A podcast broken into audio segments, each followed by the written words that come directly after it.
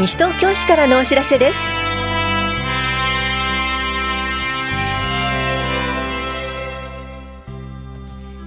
今日は令和2年度保育園など入園二次募集と1歳児1年保育の募集。児童館運営指導員募集などについてお知らせします。インタビュールームお話は西東京市危機管理課の小林裕二さん。テーマは特殊詐欺に騙されないで私は大丈夫と思う前に対策をです。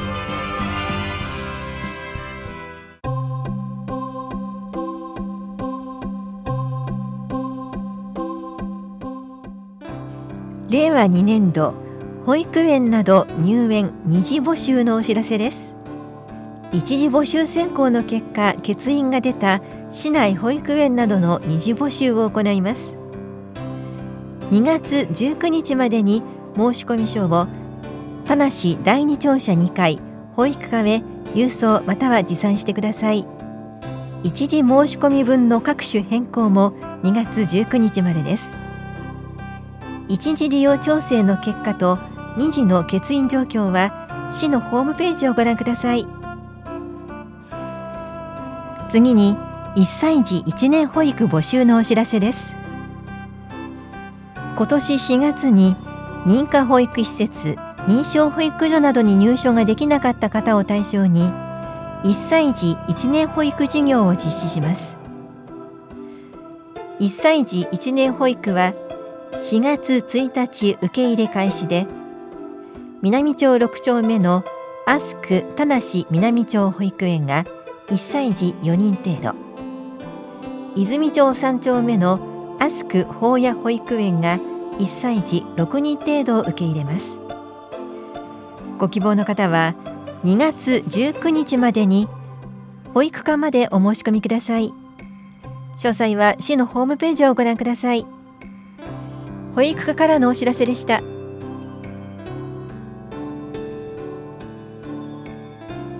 児童館運営指導員。令和2年度会計年度銀用職員募集のお知らせです。採用予定者数は4人程度で試験は2月24日祝日に個別で面接試験を行います。応募締め切りは2月19日です。応募要項は児童青少年課職員課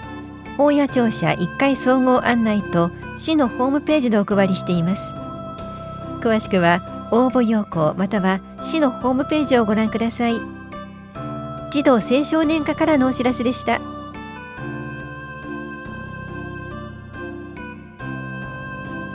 女性のための腹筋骨盤底筋エクササイズ講座のお知らせです。市内在住で18歳から64歳までの女性で産後6ヶ月以上超過している方を対象に2月20日木曜日午前10時から11時まで法や保健福祉総合センターで行われます。受講ご希望の方は17日までに電話でお申し込みください。保育もあります。また1歳未満のお子さんは一緒に参加することもできます。お申し込みお問い合わせは法や保健福祉総合センター健康課までどうぞ。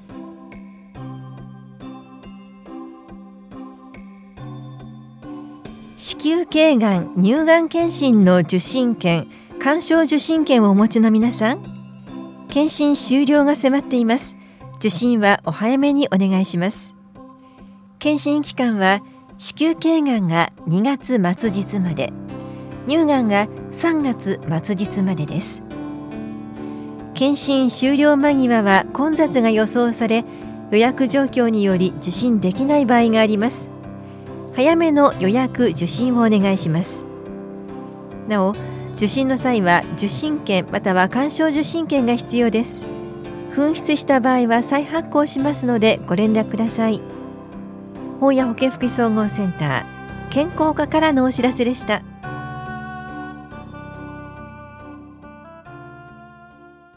インタビュールームお話は西東京市危機管理課小林裕二さん。テーマは特殊詐欺に騙されないで私は大丈夫と思う前に対策を。担当は近藤直子です。特殊詐欺の被害が、えー、今も多くあります。どのくらいの被害があるんでしょうか？残念ながら、未だに特殊詐欺に関係する被害は後を絶ちません。昨年1年間を振り返ってみると、東京都内では被害件数が3815件、被害金額が約76億円となっております。ここでの数値については、特殊詐欺の被害に遭って被害届を提出した件数を計上しているために、実際の発生件数についてはこの数値以上が発生している事実があります。参考までですが、前年と比較すると、えー、件数ではマイナス370件、被害金額では約マイナス13億円と減少傾向でした。西東京市内においての去年1年間については、被害件数が44件、被害金額が約1億8000万円であったと、田無警察署から情報提供を得ています。こちらも前年と比較をすると、件数ではマイナス4件となりますが、被害金額ではプラス約1億円に上がっています。被害がなくならない原因としては、犯人側の巧妙な話術に被害者がのめり込むのが理由ではないかと思います。電話口での犯人側、つまりかけ子と呼ばれる犯人は、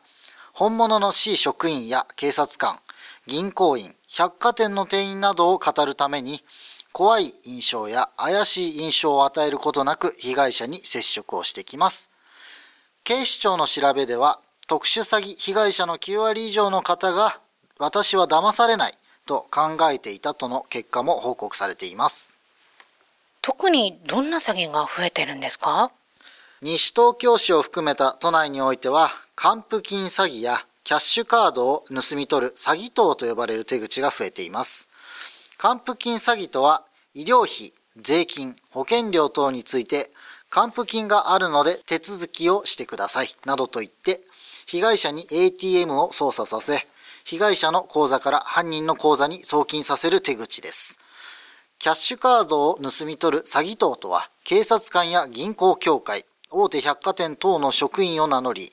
キャッシュカードが不正に利用されているので使えないようにする、などと言って、受け子と呼ばれる犯人が隙を見てキャッシュカード等をすり替えて盗み取る手口です。また、被害に遭った方から聞くと、えー、犯人側と会話をする中で、お金、通帳、銀行口座、キャッシュカード、示談金、還付金、ATM、暗証番号などのキーワードの言葉が多く使われています。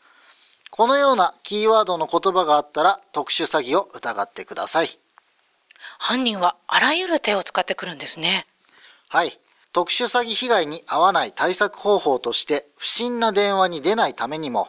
迷惑防止機能付き電話機の設置や留守番電話機能を利用して犯人からの電話に出ない対策をお願いします。また、ご高齢のご家族がいらっしゃる場合には、設置してある電話機を確認し、きちんと被害防止のための設定をしているかどうかの確認をしてあげてください。特殊詐欺の手口というのは、電話を使ったものだけではないんですよね。架空請求詐欺と呼ばれる手口があり、これはえー、消費料金に関する訴訟最終告知などと題したハガキや封書が届いたという相談が急増しています。これらのハガキは差出人が公的機関を装った名前になっています。記載されているのは消費料金に関する訴訟最終告知、訴訟を開始させていただきます。ご連絡なき場合は差し押さえを強制的に執行します。などと市民の皆様の身近にない訴訟に関係するかのような文面を含み、被害者を不安に思わせるような内容が多いです。このようなハガキや封書が届いた場合は無視をしてください。決して連絡先等に電話をしてはいけません。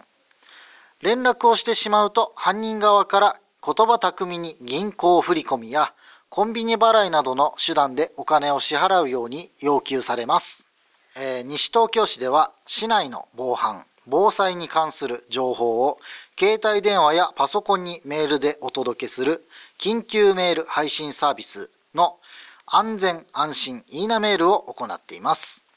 これはメール警視庁を含む市内の防犯情報と市内で震度4以上の地震情報、気象警報、避難勧告、指示などの緊急性が高い災害情報や避難情報などの防災情報を得ることができます。登録料は無料ですが、メールの受信にかかる通信料は利用者のご負担となっておりますが、ぜひ市民の皆様には登録をお願いいたします。特殊詐欺被害対策については、田無警察署と連携を図り、被害者をゼロにするため、各種イベントを実施したり、広報啓発活動を行ってたりしております。今回、毎月2回発行している司法の一面を活用し、特殊詐欺対策に対して特集を組んだ理由は、特殊詐欺被害を撲滅するために市民の皆様へ不審な電話に注意してほしいという強い思いがあるからです。えー、司法の右下には電話の近くなどに貼るためのメッセージを切り取る部分がありますので、ぜひ有効に活用していただければと思います。えー、また、司法の一面にはですね、QR コードがついておりますが、こちらにはですね、e ラーニングサイト特殊詐欺根絶アクションプログラム東京というところにつながります。こちらの中には特殊詐欺の最新手口や対策のほか、実際の犯人の音声なども随時公開をしておりますので、こういったものを聞きながら今後の防犯対策の参考としていただければと思います。インタビュールーム、テーマは特殊詐欺に騙されないで、私は大丈夫と思う前に対策を。お話は西東京市危機管理課小林裕二さんでした。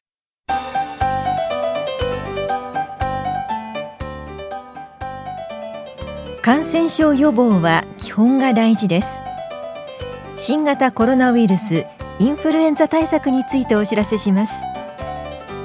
感染症予防のため手洗いを積極的に行いましょう。手洗いは石鹸を使ってこまめに洗いましょう。また咳やくしゃみをする際は口と鼻をティッシュで覆うなどして直接人にかからないようにしましょう。新型コロナウイルスについてご不安がある方は多摩小平保健所帰国者接触者電話相談センターへご相談ください。電話番号は042-450-3111 450-3111で平日午前9時から午後5時まで受け付けています。また東京都電話相談03-5320-4509厚生労働省電話相談0120-565653でも相談を受け付けています。健康課からのお知らせでした。